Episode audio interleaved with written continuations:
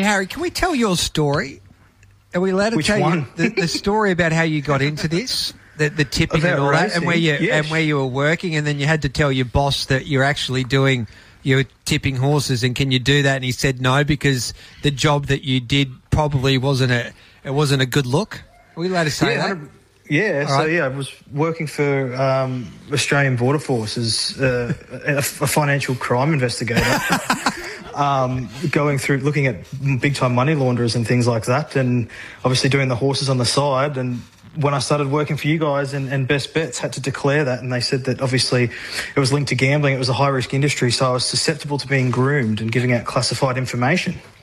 So you, Uh, so that was a good paying job. So you've taken the punt to, to leave that job to follow your love, your, your, your love of racing and, and tipping and punting. Yeah, hundred percent. Yeah, I thought I'd have a crack and um, you know give it a go. It's what I'm really keen to do, and if it didn't work out, then there's probably always a, a government job somewhere around where you can just you know go back if you have to. But I really wouldn't think I'd be going back there at this stage.